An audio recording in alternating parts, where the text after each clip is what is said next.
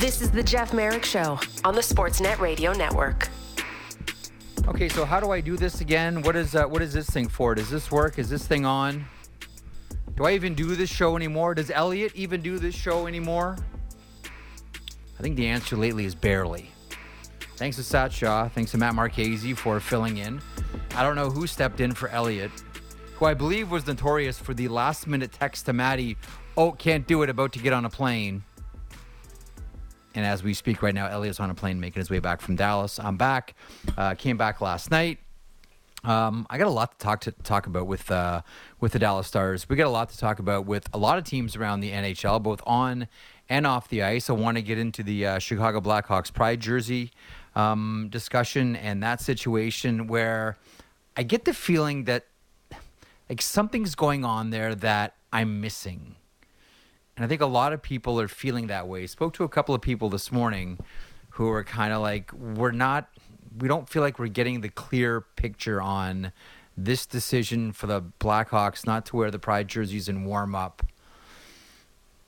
It sounds like there's more to this story. And if you thought that the San Jose Sharks may have provided the template for how to pull off a night like this when one or some of your players don't want to wear the jersey, there it is. Feel like we're not getting the full screen on this one. We can get into that a little bit later on. Um, Greg Wyshynski is going to come up here in a couple of moments. Uh, as I understand it on this program, it is traditional for Greg to join me on, uh, or join this program rather, on Wednesdays. Uh, this week bumped to Thursday. So Greg stops by here in about an hour. Ken Wiebe from Sportsnet will talk about the Winnipeg Jets uh, opening up the California swing tonight against the Ducks. Uh, Brian Boyle who we can now call former NHLer. I always liked Brian Boyle. Um, and even if you didn't like the player, you had to really like the story uh, of how he made it to the NHL and how he stayed in the NHL. Brian Boyle now works for the NHL Network. Uh, he makes his debut tonight with Jamison Coyle and Mike Rupp. Uh, so we'll talk to him coming up at the bottom of the hour. In the meantime, to go over um, what's been a pretty action-packed 24 hours, and I, I, do want to park some time about Dallas, and they'll play the Penguins, and we're going to talk about the Penguins. Um, let's bring aboard Matt Marchese, who is the quasi-host of this property now, as I understand it. Hello, Matty. Hello, Jeff. Did you get a lot of sleep last night? Uh, I got I you know I I don't sleep very well when I'm on the road, so I didn't get a lot of sleep while I was in Dallas. Um, but I was able to sleep on the plane a little bit. Um, but then when my pet hit, hit the pillow last night around one o'clock, I was I was good and gone. But you know what I did while I was uh, on my way back from Dallas? I read. If you're watching on 360, you can see it. The Science of Hockey, which is a real good book by our buddy Kevin Snow. Um, the math, technology, and data behind the sport. And it, uh, it's funny, Maddie, because it almost reads like this radio show in a couple of different ways. Like a lot of our guests are quoted and featured uh, in this one. There's a big section on goaltending, so there's a lot with Kevin Woodley uh, in this book. It's it's a fascinating sort of look at all the different areas of the game itself, from um, discussions about the puck to the stick to analytics to goaltending to things like face-offs to things like the draft. It's all the sort of science. And really, what it is, is it's the conversation around all of these elements in the game that Kevin Snow, who I first met when he's uh, director of communications for the Buffalo Sabres, he sort of culled this all into one spot and made it really simple for a dope like me to understand and read through. And it came in at under 200 pages. So that was my flight back from Dallas yesterday. That sounds exactly like something that you would do. You talked about it's a good book. That's it's a, well, it's a really well, good book. And honestly, what there's not much better things to do when you're on an airplane, so why not read a book? Yeah, that's uh, well, you can watch movies or you can nah. catch up on your sleep. But uh, that's what that's what I chose to do. Let me um let, let me share a couple of things from Dallas here. So. Uh, me and Elliot Nommel were there for three days. Elliot boogied to do the telethon on the first day, uh, no, the second day that we got there, and then came back yesterday. He did an interview with Mason Marchment. Um, Elliot also went. oh man, I don't know that I've ever seen Elliot this nervous before. Elliot went golfing with Joe Pavelski. Now, if you know anything about Joe Pavelski, he's one of these guys that you love because he's a great guy, but two, you hate because he's good at everything. And he is like as much as he's a future Hall of Fame hockey player, he's an outstanding golfer. Like if you talk to all the guys, who's the best golfer on the team? Without a doubt, Joe Pavelski. Jake Oettinger's probably second, but Pavelski is next level. So we get to the course, and just watching Pavelski uh, hit some balls, and I'm like, he, he looks like a pro like everything is just butter. Like the swing is just gorgeous. And so we pull up and I'm Elliot's in the back seat and I'm like, uh, "Are you ready for this?" He's like, "Oh my god, this is going to be so embarrassing." So I don't know how it's going to turn out. I'm not sure how they shot it, but Elliot had a very humbling afternoon playing golf with Joe Pavelski, who, you know, he actually t- talking to some of the guys too. He might be the best golfer in the NHL. I feel like I've heard that. He's just that guy. Yeah, he's he's elite. And by the way, one of the great things about going to uh, Dallas Stars practice, if you haven't before, uh, if you ever get a chance to go to to, to morning skate, um, you know we talk a lot about how Pavelski's great at tipping pucks. Mm-hmm. You really need to watch because he does it like every practice. And sure enough, there it was. Was it two days ago? Went to the morning skate, and for like a good fifteen minutes before practice began, there he was, just solid tipping pucks tip, tip, tipped, and I asked Pete DeBoer about it. I think it was Pete DeBoer. Yeah, it was Pete DeBoer. And he said, like, yeah, Brent Burns would fire like 300 pucks a practice, and he just tip, tip, tip, tip, tip, tip, tip, tip, tip.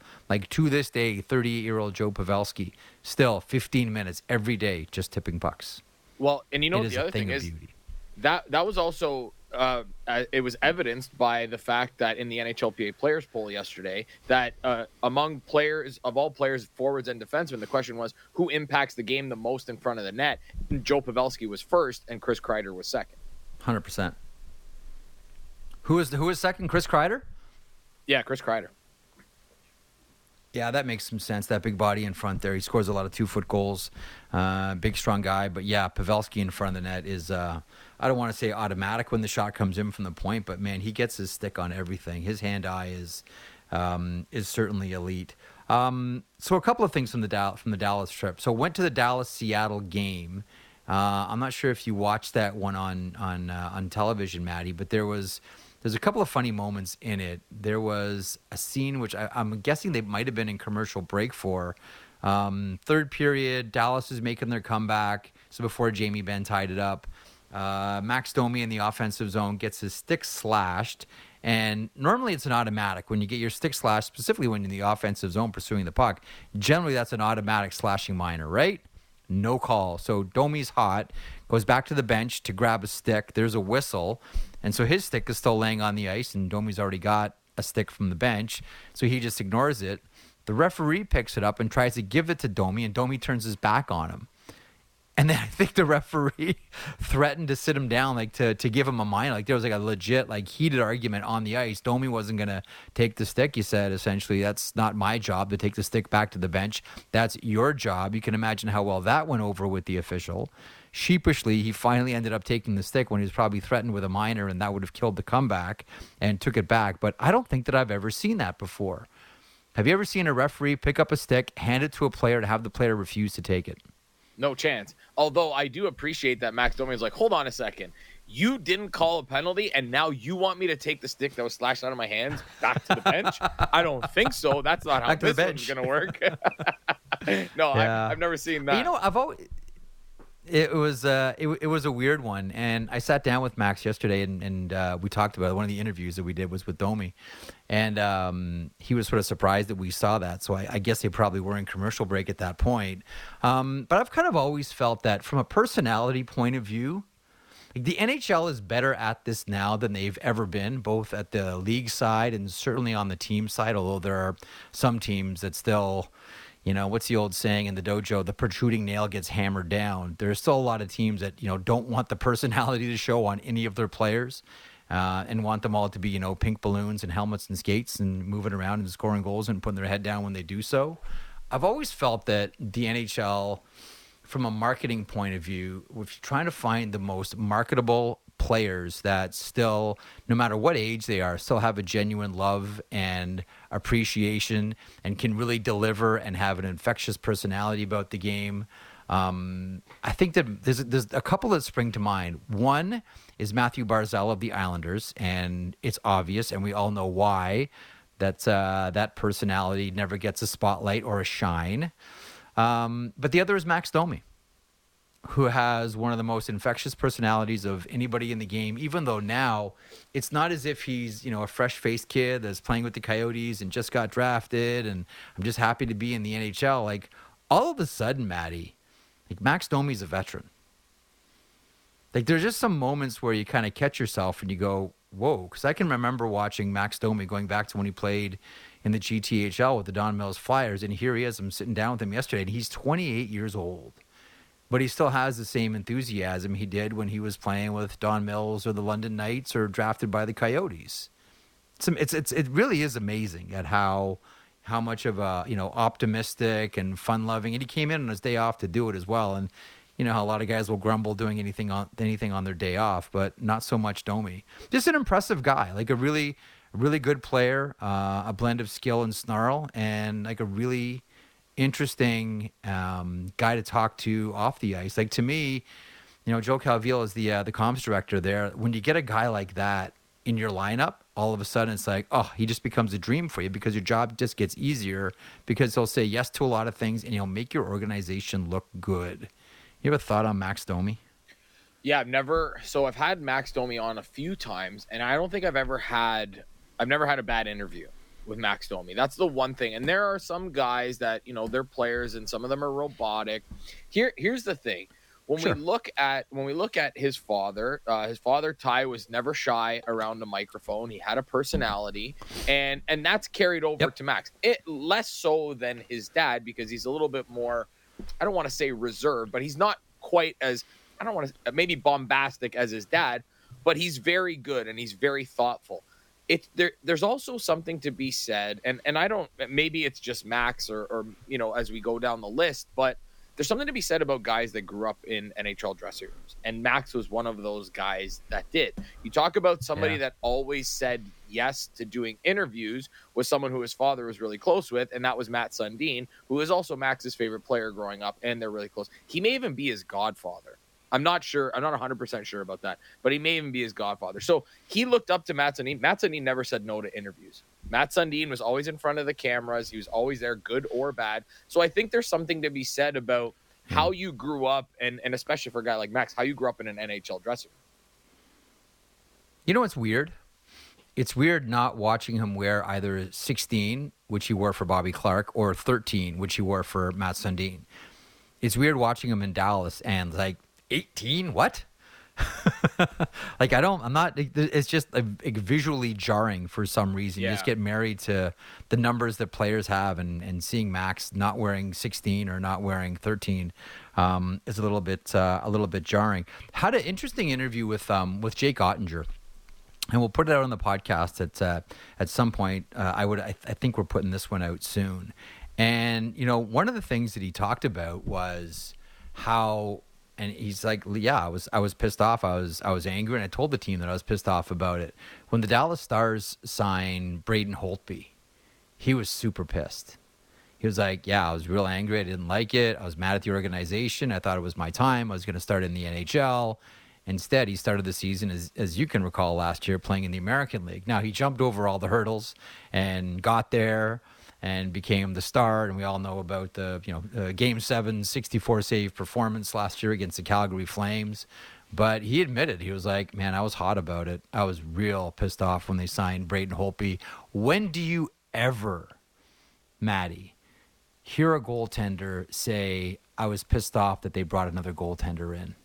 Because all we hear from goalies is how they all love each other and respect each other, and it's oh, this is all like Swayman and Ullmark, and it's hugs and feeding each other chicken wings in the dressing room. And here's Oettinger saying like, no, man, I was steamed about that one. Bad move by them.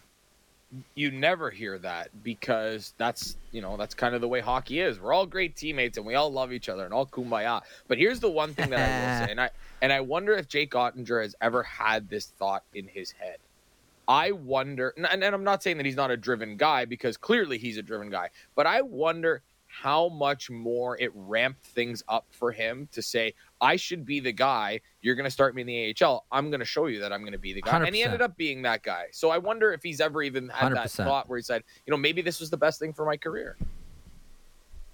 You know who talked about that a lot and has always talked about that and, and the value of that and not being handed anything is Kelly Hrudey. Kelly, I, you know, eh, next time you get a chance to talk to Kelly, hearing him talk about his early days with the Islanders is fascinating. And the conversations with either, you know, Rollie Melanson or, or Billy Smith or any of the goaltenders that were there, really, really interesting about how, you know, no one's giving up their spot. No one is. And you're fighting for spots and you're competing with other guys for spots and nothing is being handed to you. And, you know, uh, maybe I'm sure Kelly coming out of Medicine Hat playing with the Tigers thought, you know, I'm going to walk into the New York Islanders, this, you know, outstanding, you know, dynastic team, and then realize, like, no one's handing me a position here. I'm going to Indianapolis. That's what's going to happen, and that and that's where I'm going to start. Uh, next time you talk to Kelly, ask him about the early Islanders days it's really interesting, and and he'll tell you too. Like it was good. Like I think of uh, uh unless you're you know Cale Makar or Connor McDavid or whomever you know elite level player. I really think that just about every single player should spend some time at the American Hockey League level, and specifically goaltenders, specifically goaltenders, goalies and defensemen specifically should spend time in the American. I think everybody should because it's kind of the like the American League has always been the finishing school for hockey players. That's where you you know you, you sort of graduate from hockey U and get into the NHL. You learn to play the defensive side of the puck, the more rounded game. You learn how to be a professional. All of that, so you don't have to learn on the fly when you're in the National Hockey League, the you know the the ultimate league that everybody aspires to. And ultimately, even though Oettinger might not have liked it, you can probably bet that in the back of his mind, he knows ultimately it was better for me because I felt that I earned something instead of just got handed something. You know, there used to be that, oh man, in the old Oilers dressing room, I'm not sure if it still uh, exists today, but in the old rink, there used to be a, uh, a, sign on the wall that said "earned, not given." and everybody there would make all the you know the the the snickering remarks about guys getting selected first overall and getting huge contracts and you know no bridge deals and right away to the big money. It's like where's the earn not given part coming in for these guys? But for a player like Jake Oettinger, like once you've had that bump down to the American Hockey League level and then you get up, you hold your job a little more sacred, don't you? I would imagine that's the way that Oettinger probably feels about it. He didn't get handed that position. Oh, I'm a first round draft pick from 2017. I'm a star at BU. Look at me go. No, man, this is a guy that went to the American Hockey League and had to had to fight for his gig.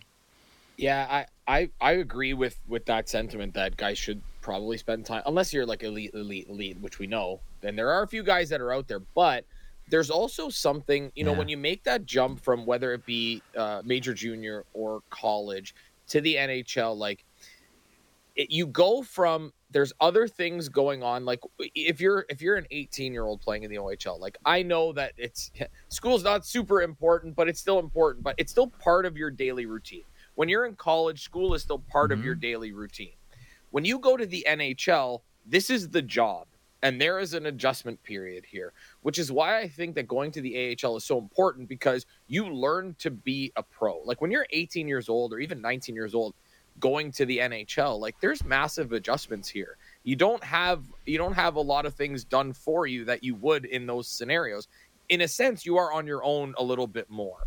And so I think that it's important for them to learn how to be a pro, not at the highest level, because you you learn you're you're watching older guys that have been there and and have seen what it's like to be you know maybe up with the big club or they've been in the minors for a long time. So you get to learn a little bit. But i think the the day to day aspects of being a pro is something that you know i i obviously never did it but we've seen there's been countless players that have gone right to the nhl and they've really struggled with that adjustment so I think if you go to the AHL and you can really learn what the day to day life of being a pro is, is it better in the NHL? Sure. Yeah. The travel's a lot better, the hotels are nicer, the food's better. But you learn on a day to day basis, and you also learn, I don't want to go back there. So, like you said with Oettinger, you you take your spot for granted. Yeah. You don't take your spot for granted when you get to the show. Um, we just mentioned Joe Pavelski a second ago. Do you know who they? Uh, and this is very deliberate from Pete DeBoer and assistant coach Steve Spott. Do you know who's living with Joe Pavelski and his wife this year? I think it's Wyatt Johnston. You can probably figure it? it out. Wyatt Johnston Life Smart. lessons. If you're gonna like join the like, like if if you're if you're Wyatt Johnston's parents, Like, how happy does that make you that your that your kid is living with um, uh, with Joe Pavelski? Kind of like Patrick, I mentioned Kelly Hrudey a second ago. Kind of like Patrick Marleau in his first year uh, with San Jose, rooms with uh, with the with the with the Hrudey family. Tell me that's not perfect. Yeah, it's and count and that's and but that's smart organizational decisions. You've got a kid coming in, he's far away from home. It absolutely makes sense to do that. And I'm sure there are plenty of stories like that. Um, but it's true. Like yeah. you want you want your well, we talked to Rich Peverley about, you know, bringing these young guys up and having them learn from, you know, the veterans like, you know, Jamie Benn, like Joe Pavelski, can go on down the list. And it's important to have those guys in your lineup and and have your young guys learn from them because listen joe pavelski was in yeah. that position at one point in his life too. And look at where it's got him. Look at this career that he has and that's why that's why a guy like joe pavelski is probably going to have a job in the game if he wants to or if he wants to take up golf it sounds like he'd have a pretty good career in that too uh, he, he's going to golf um, i just wish they would do that in radio because li- i love the idea of you living with bob mccown when you first broke in the industry oh, I did enough work there. I don't think I needed to do anything at his house too. all right, so that's uh, and all these interviews are going to come out. They're going to sort of populate a lot of the the inevitable playoff coverage, some uh, some interviews on Hockey Night in Canada, some features, and certainly on the Thirty Two Thoughts podcast. I think we're going to air some of the Max Domi interview tomorrow. Maddie, I think that may be the plan yeah, I, for this so. program that you've co-opted now. Okay. Um, a couple of things from last night, and there were only two games, but both very newsworthy. Um, Connor McDavid, first of all, uh, pair of goals last night. The Oilers beat the uh, Arizona Coyotes in overtime, the 60th of the season. For Connor McDavid, the overtime winner is gorgeous. He's got two breakaways in the OT. Leon Draisaitl with four assists. One of the McDavid goals, he banks it um, off the head of the netminder Connor Ingram. Real nice touch there. Uh, Ryan Nugent Hopkins with a couple of goals as well. Edmonton picks up a win against a an, an Arizona Coyotes team. We've made this point a few different times that aren't getting the memo that the team would like to finish last, please, and maximize their chances to get Connor Bedard, please. I got to hand it to Andre Tourigny. I know that he's not going to get any consideration for Jack Adams. But when you look at how this guy has this team playing hard this deep into March, Maddie. Andre Tourigny, you got to give it to the players, certainly, but Andre Tourigny, the head coach of the Arizona Coyotes, I think you really got to give credit to players leaving. I don't know the loneliest job. The loneliest job in hockey, Matt. Loneliest job in hockey has to be pro scout for the Arizona Coyotes. What are you doing? What, what are you doing? They're not bringing anybody in. what, what, what's your job? You're filing reports, and where are they going? Where are they? Like pro, score, pro, pro scout for the Arizona Coyotes has to be the Maytag repairman job right now around the NHL. So everything around Tourigny and his team is all about tear down to get the pick, tear down to get the pick. But this team plays hard, man. This team, and again last night, played really hard against the Edmonton Oilers, and there he is, front and center once again. I know you like talking about him, Clayton Keller with a pair of goals. That same Clayton Keller we watched last season and that incident with um, uh, who was it, the San Jose defenseman Nicolas Meloche, tied up, fractured leg, and you wondered, okay, how's he going to be when he comes back? This is some of the best hockey we've seen Clayton Keller play all all career. Yeah, I would say it is the best. First of all, um, the Arizona Coyotes Pro Scout job is the biggest make work project in the history of hockey. There's no question about that. um, but but as for Clayton uh, Keller, I mean, career high in goals. He's up to 34. Uh, he's only eight points away yeah. from tying the Arizona, not the not the franchise Arizona Winnipeg Jets, but the Arizona Coyotes, Phoenix Coyotes point record, uh, which is held by Keith Tkachuk, set back in 1997. So he's having a really remarkable year: 78 points, 72 games, 34 goals. Like there is a chance because the way he's been playing lately, with 10 games left, there is a chance that Clayton Keller hits 40, and that would be the quietest 40 goal season I think I've ever seen in my life. Because when I saw 34, I knew he was having a good year. But 34, you look at it and go, holy smokes. And he was having a really great year last year before he got hurt as well. So we're really starting to yep. see the emergence of, let, let's call it a star. Clayton Keller is a star. He's 24 years old. He'll be 20, 25 in July. And, and listen, you talk about a player that is super intriguing this offseason. Like I know they're probably not going to deal him because you got to keep some players around, but is Clayton Keller going to be yeah. part of this thing when they finally build up their assets and, and draft these players that they're going to draft and all that stuff? I really wonder about his future in Arizona. I know they like him, but I really wonder about his future yeah. in Arizona. So there, there's a couple of things with Keller. Like I think I think this guy's a star. I think he, he's such a star player, great personality, wonderful player. Um, if he's in another market, we're talking a ton more about Clayton Keller. Um, I remember his draft. So that was the Buffalo draft 2016. Auston Matthews goes first overall. The Rangers had like, that was the the draft of like a million different rumors. Like PK Subban almost went to Vancouver uh, to become a Canuck, and a whole lot of things got you know uh, changed around when you know Columbus took Pierre Luc Dubois. That was you know one of the uh, Mon- Montreal had their eyes on drafting Pierre Luc Dubois. He had to fall to Vancouver, though, at five, and then they would have triggered the deal. Subban for that pick. Subban would have become a member of the Vancouver Canucks, and Montreal would have taken Pierre Luc Dubois. Problem what? Problem is, or was, Columbus took Pierre Luc Dubois at three. Edmonton ended up taking Jesse Puljujarvi, who was scheduled, we all thought, to go third overall. Edmonton said, wow, this has fallen into our laps. But before that, there was all kinds of rumors around the uh, New York Rangers trying to get that uh, uh fourth overall pick from the Edmonton Oilers because they wanted Clayton Keller. And the names that, that I heard at the draft that year, uh, I mean, it was it was going to be a big deal. So it wasn't just going to be the pick; it was going to be someone else as well. Um, but it was like the the uh, the Oilers would have gotten I think Ryan McDonagh was one of the players. I think Chris Kreider was Holy in uh, was in those conversations as well. Yeah, and it was it was the pick and one more player from Edmonton going to the Rangers, but the Rangers and they didn't have a pick in the first round. Rangers were desperately trying to get in because they wanted Clayton Keller bad. So there's a quick draft story from uh, from 2016 revolving uh, revolving around Clayton Keller. That that really was a ton of you know the uh, the uh, the the trades that didn't happen around the draft, which you always hear about. But those were like two mammoth trades that got scotched. Uh, both those trades inside the okay. top five. Jeff, Jeff um, here's a um, book idea. Here's yeah. a book idea.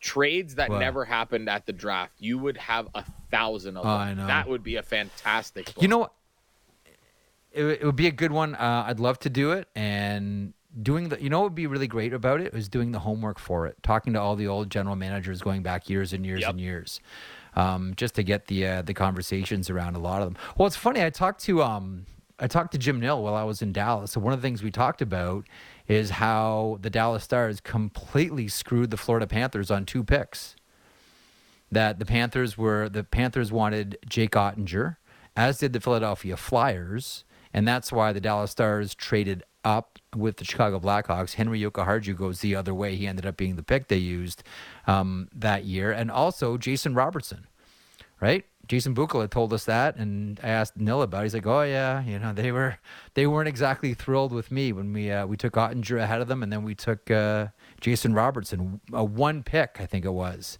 ahead of the Florida Panthers. I mean, I love draft stories to begin with. I love all of them. They're great, and uh, I'd love to do the research for a book like that. Um, real quick before we go to break, Pittsburgh Penguins five, the Colorado Avalanche two. There's someone that you need to follow on Twitter who's outstanding, and he's um, one of the uh, one of the world's leading researchers on the Pittsburgh Penguins. He's gathered with Bob Grove. Bob Grove ninety one is his Twitter handle. He's excellent. Okay. Um, and so he points out a number of different things about the Pittsburgh Penguins on a daily basis. And a couple of them is sort of like really typical of how this Pittsburgh Penguins team has been. Because the Penguins have either been incredible or awful. Like this is the thing about the Penguins, which is why they're endlessly frustrating for Sullivan, for Hextall, for Burke, Bob Grove. Four of Tristan Jarry's last five wins have come on the road, and in those games, his save percentage is 920. What have we talked about? The goaltending's killing him. The goaltending's killing them. There's one more. Here we go. I find this. I find stuff like this fascinating. Bob Grove from last night. By the way, maybe the play of the night last night. I know we all love McDavid bouncing it off Connor Ingram's head and into the net. That was really good. But Sidney Crosby absolutely undressing Samuel Girard and then backhanding it in was a thing Typical of beauty. Crosby. To Typical that, Crosby. It was so good, so good. So to that one, Bob Grove tweets out: the NHL has only tracked backhand goals since 209-10. Since then, Sid now has 61, second only to. Want to take a guess? Since 2009 2010, there's only one player who has more backhand goals than Sidney Crosby. I want to say uh, Connor Connor McDavid hasn't played long enough, so it can't be him. I don't know. No, no, no, no, no. Brad Marchand Wow, never would have guessed that. was six was 68. That's another guy that when the career's all wrapped up, we're going to look back and go like, how did we not appreciate this guy more? Probably because you know just the burning hatred that a lot of people have for him kind of gets in the way of re- of recognizing just how uh, just how amazing a, a a player he was. Now You Pittsburgh's want in Dallas stat? tonight. They'll face off a little bit later against the Stars. Yeah, shoot, go. Okay, so this one from our pal Arda Ocal, um, who loves making appearances Okay. on the show when you're not on it. Um, he, I know, I heard uh, that. Con- so Connor McDavid, uh, his goal last night was behind from behind the net was the seventh since they first tracked shot location in 2016 2017. Take a guess at who he's Yep. tied for the most with. We're just talking about him. Sid. Yep. See, I would have said Draisaitl. Yeah, so would I have, especially clappers from behind the goal line. It's like he's just trying to hurt the goaltender. No, he's actually trying to score. Yeah, um, so is what he's doing there. 2016 Um, 2017. It's uh, it's a very hard thing to do. So the Penguins' four-game losing streak is over. Uh, they're back in a wild card spot. Looks like they're going to play flip flop here with the Florida Panthers for a while, who seem to be the only two teams that want to maybe do something about that last wild card spot. Um, but it's just got to be endlessly frustrating. Like, did you think for one second that Pittsburgh was going to walk into that game last night against the defending Stanley Cup champions and in periods two and three specifically, just handle them? Just like slap them around. But that's the thing about the Penguins. They're either incredible or awful. There is no middle ground for the Pittsburgh Penguins, which makes you kind of wonder can they actually do something if they get into the playoffs? And here's the other question I have if they get in and they face the Boston Bruins in the opening round, if they play like they played last night, if they play like they played as we've seen them before at times this season, could they actually beat Boston? You want my honest answer? No. You're probably going to say no, but I think it's a lot closer than people think. No, I would say I would say it's a three game sweep. I just I haven't seen the Three game sweep. I haven't seen the consistency. I remember PJ. Stocks. I remember. No, but that's what I'm saying. Like there is no consistency with the Pittsburgh Penguins. They're either awful or incredible. There's no there's no in between. Whenever I hear three game sweep in a, in a in a best of seven series, I always think of PJ Stock, who in 2010 at our Hockey Night in Canada pre playoff show, it was Washington and Montreal in the opening round, and he picked the Capitals in three. And then things happened, whether it was the goaltending or whether it was Mike Cammalleri or whether it was Kirk Muller designing plays. Strange things happen in the playoffs. Um, okay, 12 games on the go around the NHL a little bit later on this evening. We'll get to some of those in a couple of seconds. Uh, Greg Wyshynski coming up in hour two. Joining me next, he's a uh, now former NHLer uh, turned analyst with the NHL Network who makes his debut tonight. Uh, welcoming to the program here in a couple of moments, Brian Boyle from the NHL Network debuting tonight with Coyle and Rupp. Look forward to that. Marek Show continues. Glad to be back. Thanks for uh, for holding the seat and keeping it warm and doing the great work, Maddie and Sat Shaw as well. Back with Brian Boyle in a couple of moments. Marek Show carries on. Sportsnet Radio Network simulcast on Sportsnet 360 and Sportsnet Now. Discussing the biggest stories that matter to Toronto sports fans. The Fan Morning Show with Ailish Forfar and Justin Cuthbert. Subscribe and download the show on Apple, Spotify, or wherever you get your podcasts.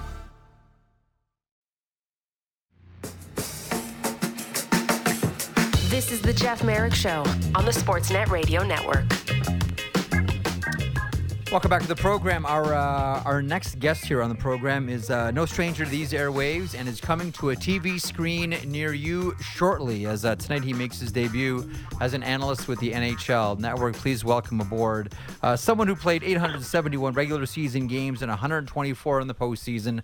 Brian Boyle, thanks so much for joining me here today. How are you? Good, Jeff. How you doing? Uh, I'm doing well. First of all, before we get to uh, um, to to the, the, the the new career at hand, congrats on a really nice career. Like that's a that's a lot of NHL games. Uh, I, I uh, we last saw you playing with the Pittsburgh Penguins. Um, as you look back on things that you achieved in the NHL, maybe expectations you had uh, coming out of coming out of BC, um, what goes through your mind as you look back on you know the the uh, the time that you had in the NHL? I'm just, I mean, I miss it. I miss it now. That's the first thought every day. Um, and, but what a ride. What a great time. Uh, last week we were down in Tampa for a, they unveiled their, their uh, Hall of Fame and got to see a bunch of guys that I had played with down there or at other places I had played with that also had played in Tampa. We had a great group down there. I just, all the friendships and all of the, I mean, it's, it's a, it's a hard, hard league to stay around in, but it's it's like the most rewarding thing ever. And you know, it's cool that mm-hmm. it's cool that I get to kind of keep talking about hockey because I'm going to watch it anyways. My son's going to put it on every day after school, and and and after he comes home from hockey practice or whatever, he's going to keep it on. He puts it on first thing in the morning, so it's just very uh, wow. thankful and blessed to have the chance to be able to to do that for so long and get to see my uh, my family you know benefit from. And now on to the next one. He gets to he gets to play, and I get to watch him. That's uh, that's fantastic. It, it's and you know this, like you know, I'm a I'm a dad of uh, a couple of kids that play hockey too. Those become your favorite games really, really fast. Um, oh, I was you know, I was exactly what I was what sad when it about. ended. Yeah, it ended. This, his his season sure. this year ended, and I was like devastated. What am I gonna What am I gonna do now? You missed a car ride. You, missed, you missed the bad coffee, the zamboni fumes, like the bad popcorn, all of it. You you you, you know, right. I per, personally, I dread. I dread. I'll tell you, Brian. I dread that last drive, the last drive to hockey. Like I know that that day's somewhere in the in the hopefully in the in the distant distant future. As a hockey dad, I dread that drive. Oh, for sure. I can't. I mean, I can't imagine. he was crying after they lost out in the playoffs as a seven-year-old. I'm, I'm like, come on, clean it up, buddy. We got to get out of here. Don't let anyone see you cry. But then in the car ride home, I'm like, I'm like, what, what the heck am I going to do now? And uh, you know, he's gonna he's gonna play some tournaments this summer. They'll be fun. But yeah, it's uh, it's such a great game. Oh, it wouldn't make me feel that way if if if, if we all didn't enjoy it so much.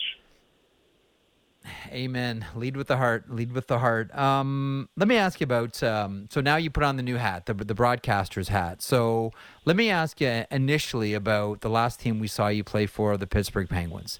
And last night was, just to be blunt, spectacular.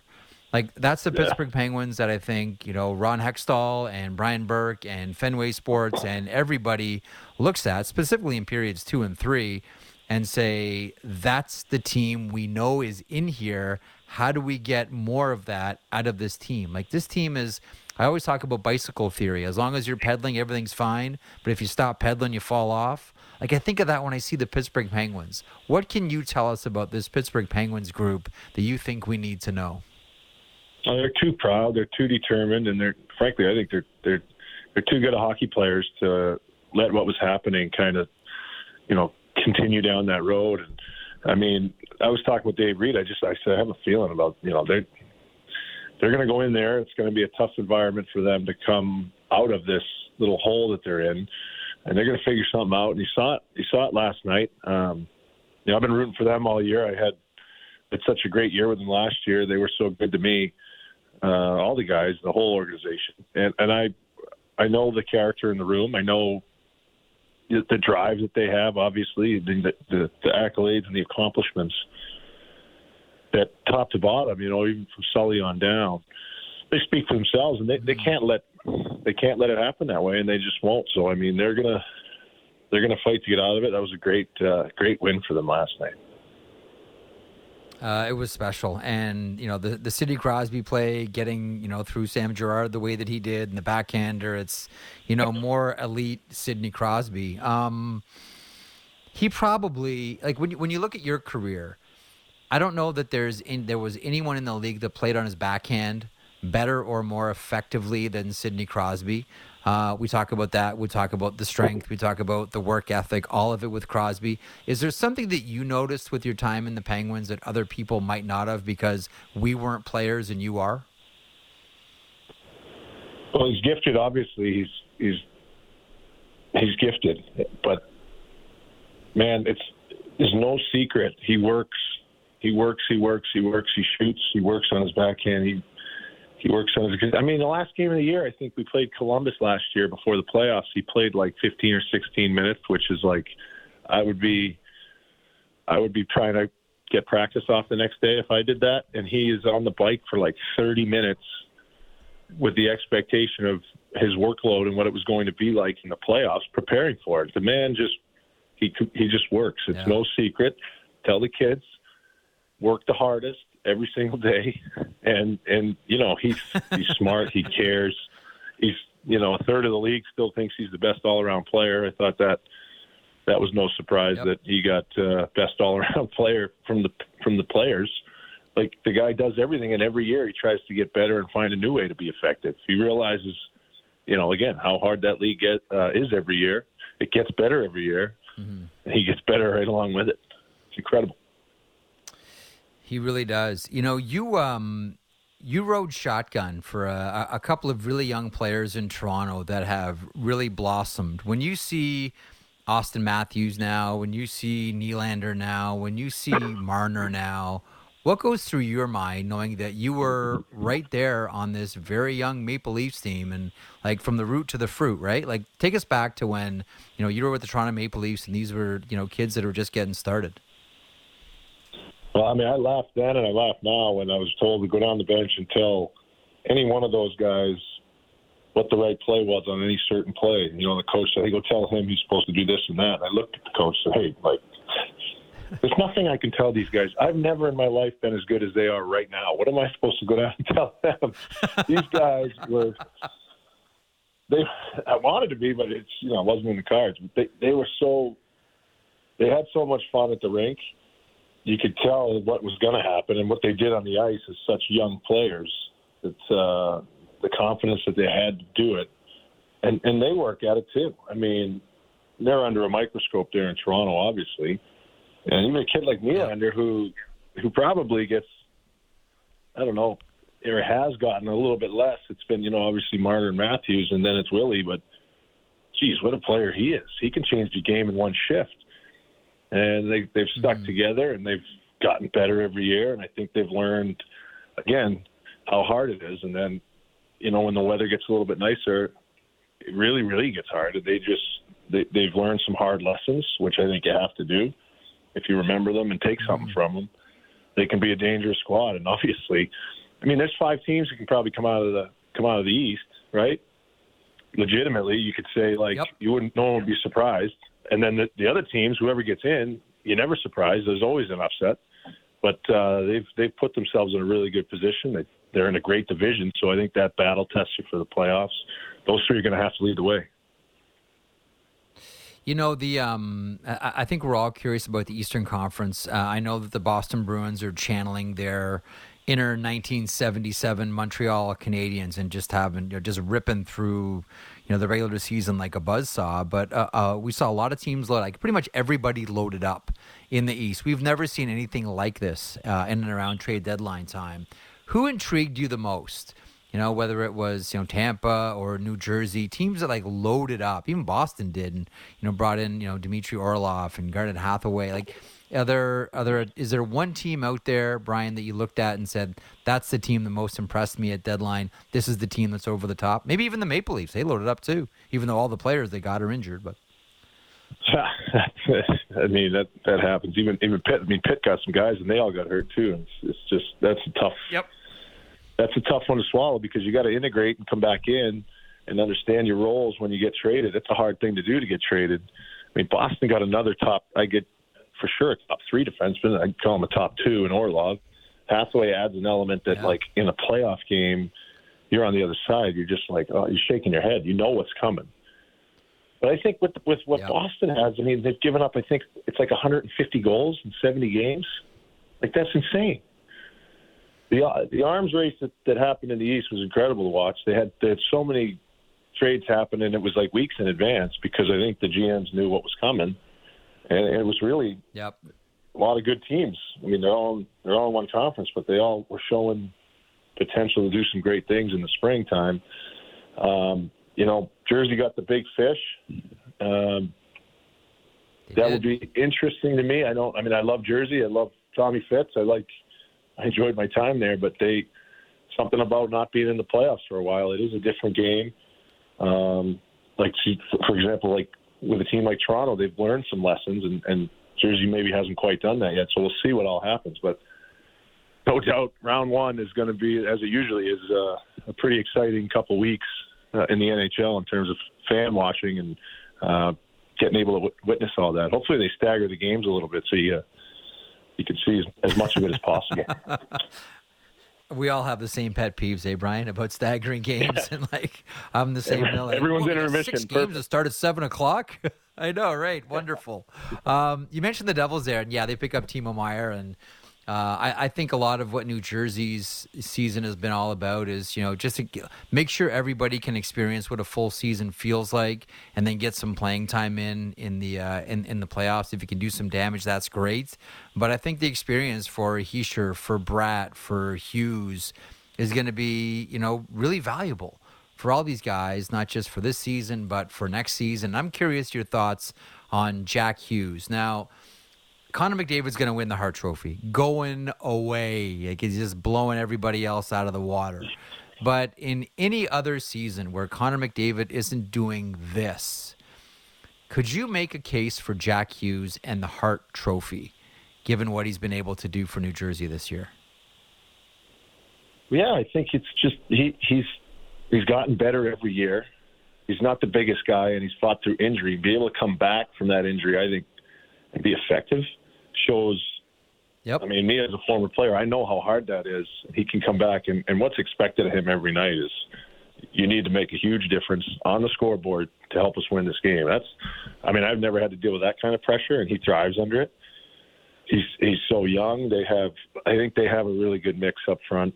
He definitely could, though. He he he's he's another one of those guys that can change a game like a one on three and a zone entry where it looks like nothing's happening and he can make a play that brings people out of their seats. And it's like oh what just happened?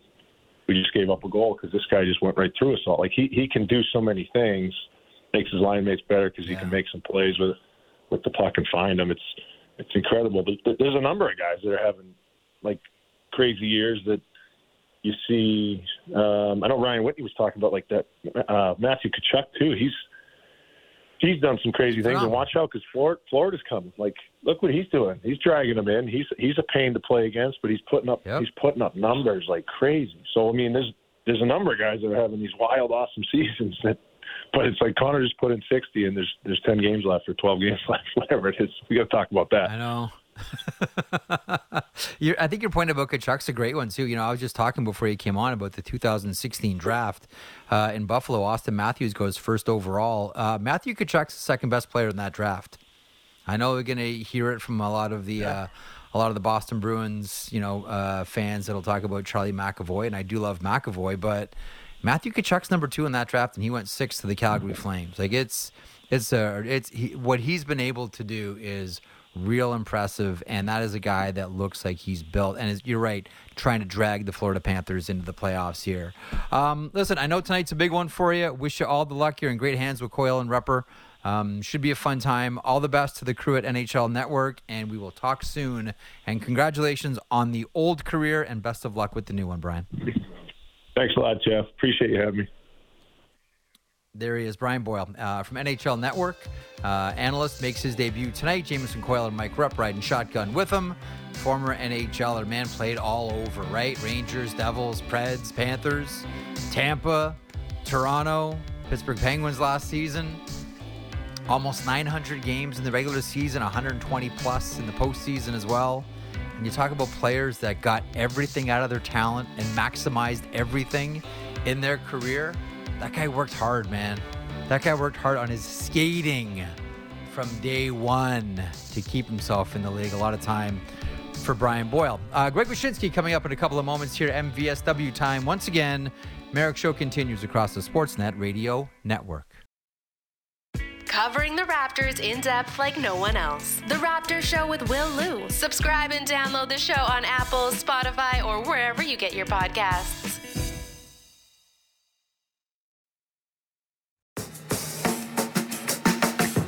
This is the Jeff Marek Show on the Sportsnet Radio Network.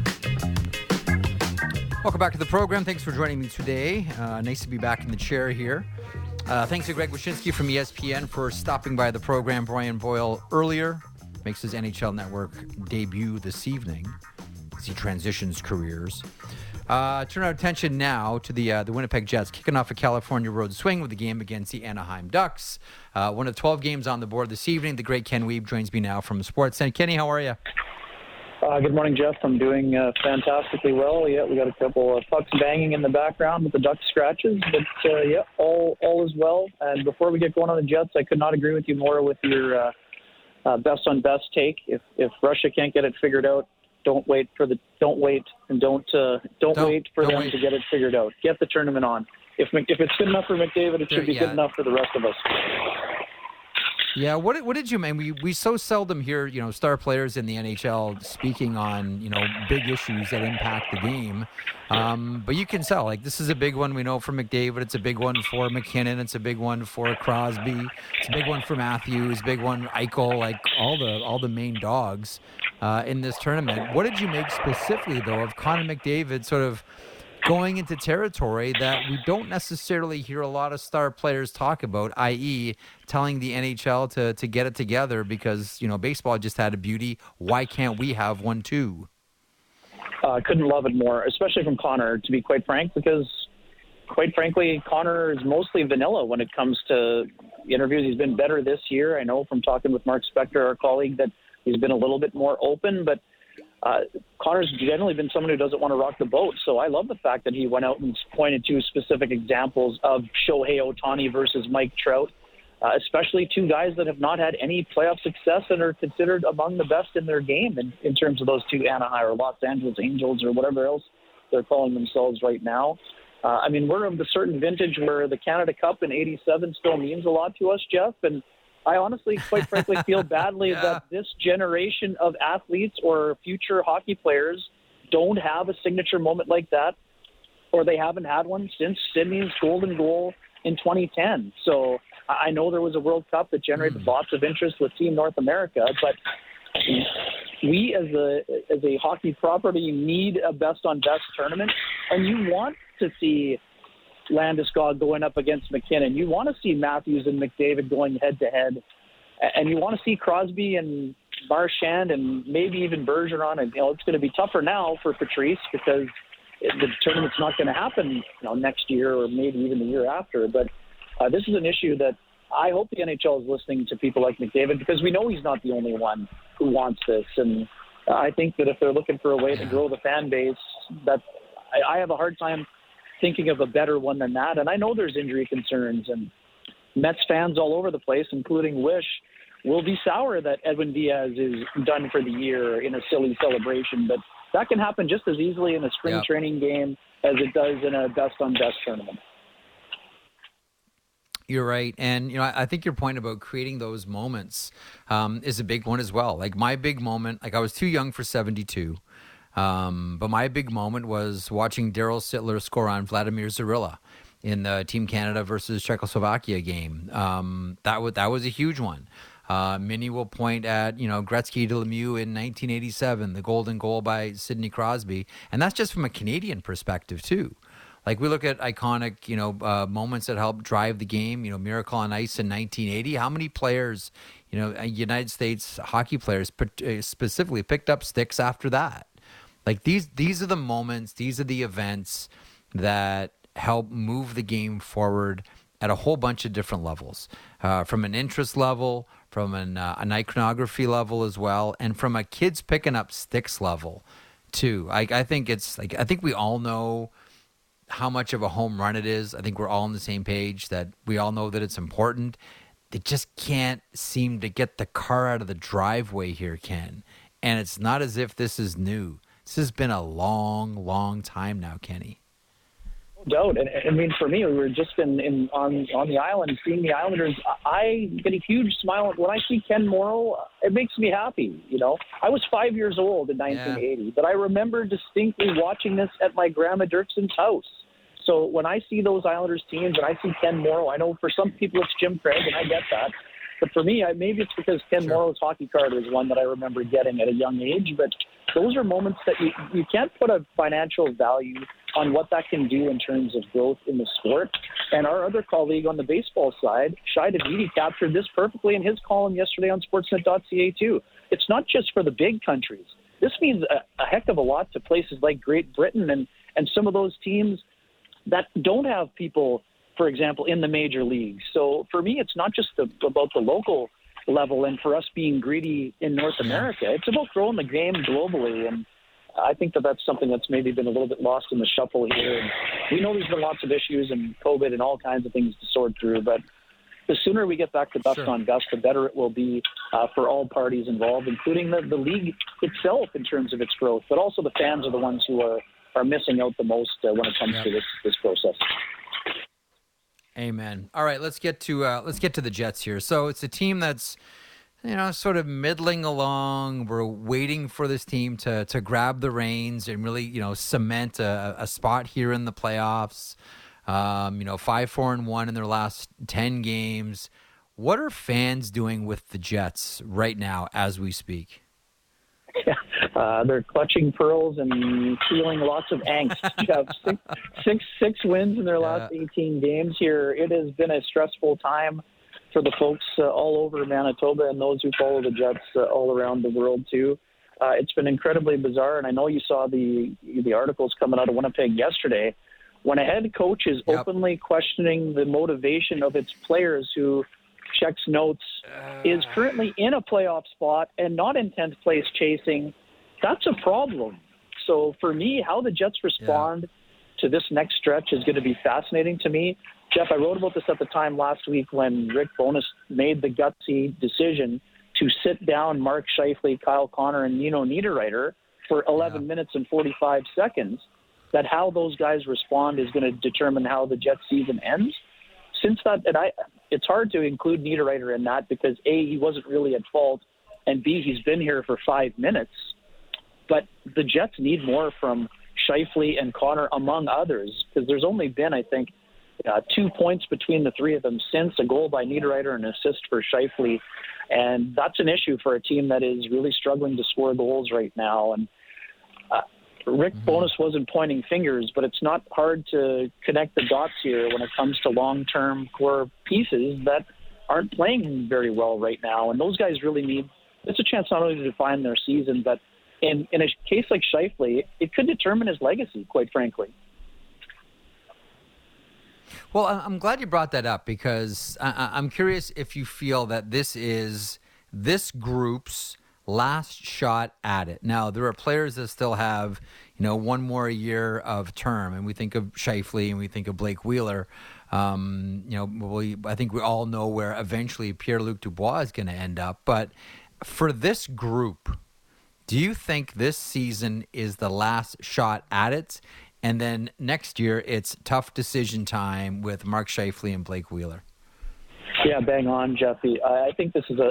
I've been saying it lately. This has a last dance feel without the six banners hanging from the rooftop at the United Center. So right. I do agree completely that it does have that feel that you know no matter what happens down the stretch, that a good chunk of the core group is going to move on, and uh, that's that that to me is what makes the lack of motivation or urgency all the more troubling because this group is is in a position where they could do some damage. They had 20 wins, nine losses, and one tie or one extra time loss in the first 30 games, and since that time they've been a sub 500 team. Uh, they just haven't had the same level of commitment that is re- required, especially in terms of their defensive structure. They have one of the best goalies on the planet. And in some ways, they're wasting his prime. He's going to start his 56th game tonight, Jeff. And you know, it was vintage. It, it took a vintage Hellebuyck effort just to get past the Arizona Coyotes, and we know they're playing a lot better lately. The, not to take nothing away from them, but right now it's just a strange time for the Jets. And no, I, I do think the Jets either they have to extend at least one or two of those players, or they're going to be moving on, and and that that's going to be interesting too because I don't. I've said this quite vehemently, Jeff. I don't see the Jets going into rebuilding mode if you look at where they are in the Central Division, Arizona and Chicago, they are openly rebuilding. And dare we say the word that you know, Gary Bettman says things don't happen, but teams that were o- o- openly mm. tanking essentially. So if there's two teams out of the eight that are in that situation, and then you have the St. Louis Blues, they're going to definitely be retooling on the fly why would you start the rebuilding process a year or two behind those other teams that are already in that mode? I just don't see it happening. I understand that there's going to be changes, and depending on what they can get in trades, if trades are ultimately what they're going to need to do, if they can't get extensions with guys like Scheifele or Hellebuyck, but the team's going to look dramat- dramatically different. And what that looks like yeah. is going to be fascinating to watch because we saw it with the Trouba deal. Yes, the return was steady, but you know, right now the Jets really miss Jacob Trouba, and their ability to generate a big return was impacted by where Trouba would be willing to sign long term, even though that wasn't all that out in the open at the time. Trouba wanted to be in New York. He mm-hmm. got what he wanted, and he got paid. So it's going to be interesting. Like, there's a lot of pressure on on Kevin Cheveldayoff going into the offseason. We expected, we were talking about last year, Jeff, in the summer. We thought those changes were going to come last year already. And now we know the Jets yep. are essentially may not have a choice. For a while, through the first half of the year, we thought maybe there was a chance they might try to run it back for one more run. But given how they dipped down the stretch, it's hard to imagine anything other than I don't want to use the term wholesale changes because they still have core pieces like Josh Morrissey, Kyle Connor, and Nikolai Ehlers that will still be around after this year. But they've got some tough choices on the horizon for sure.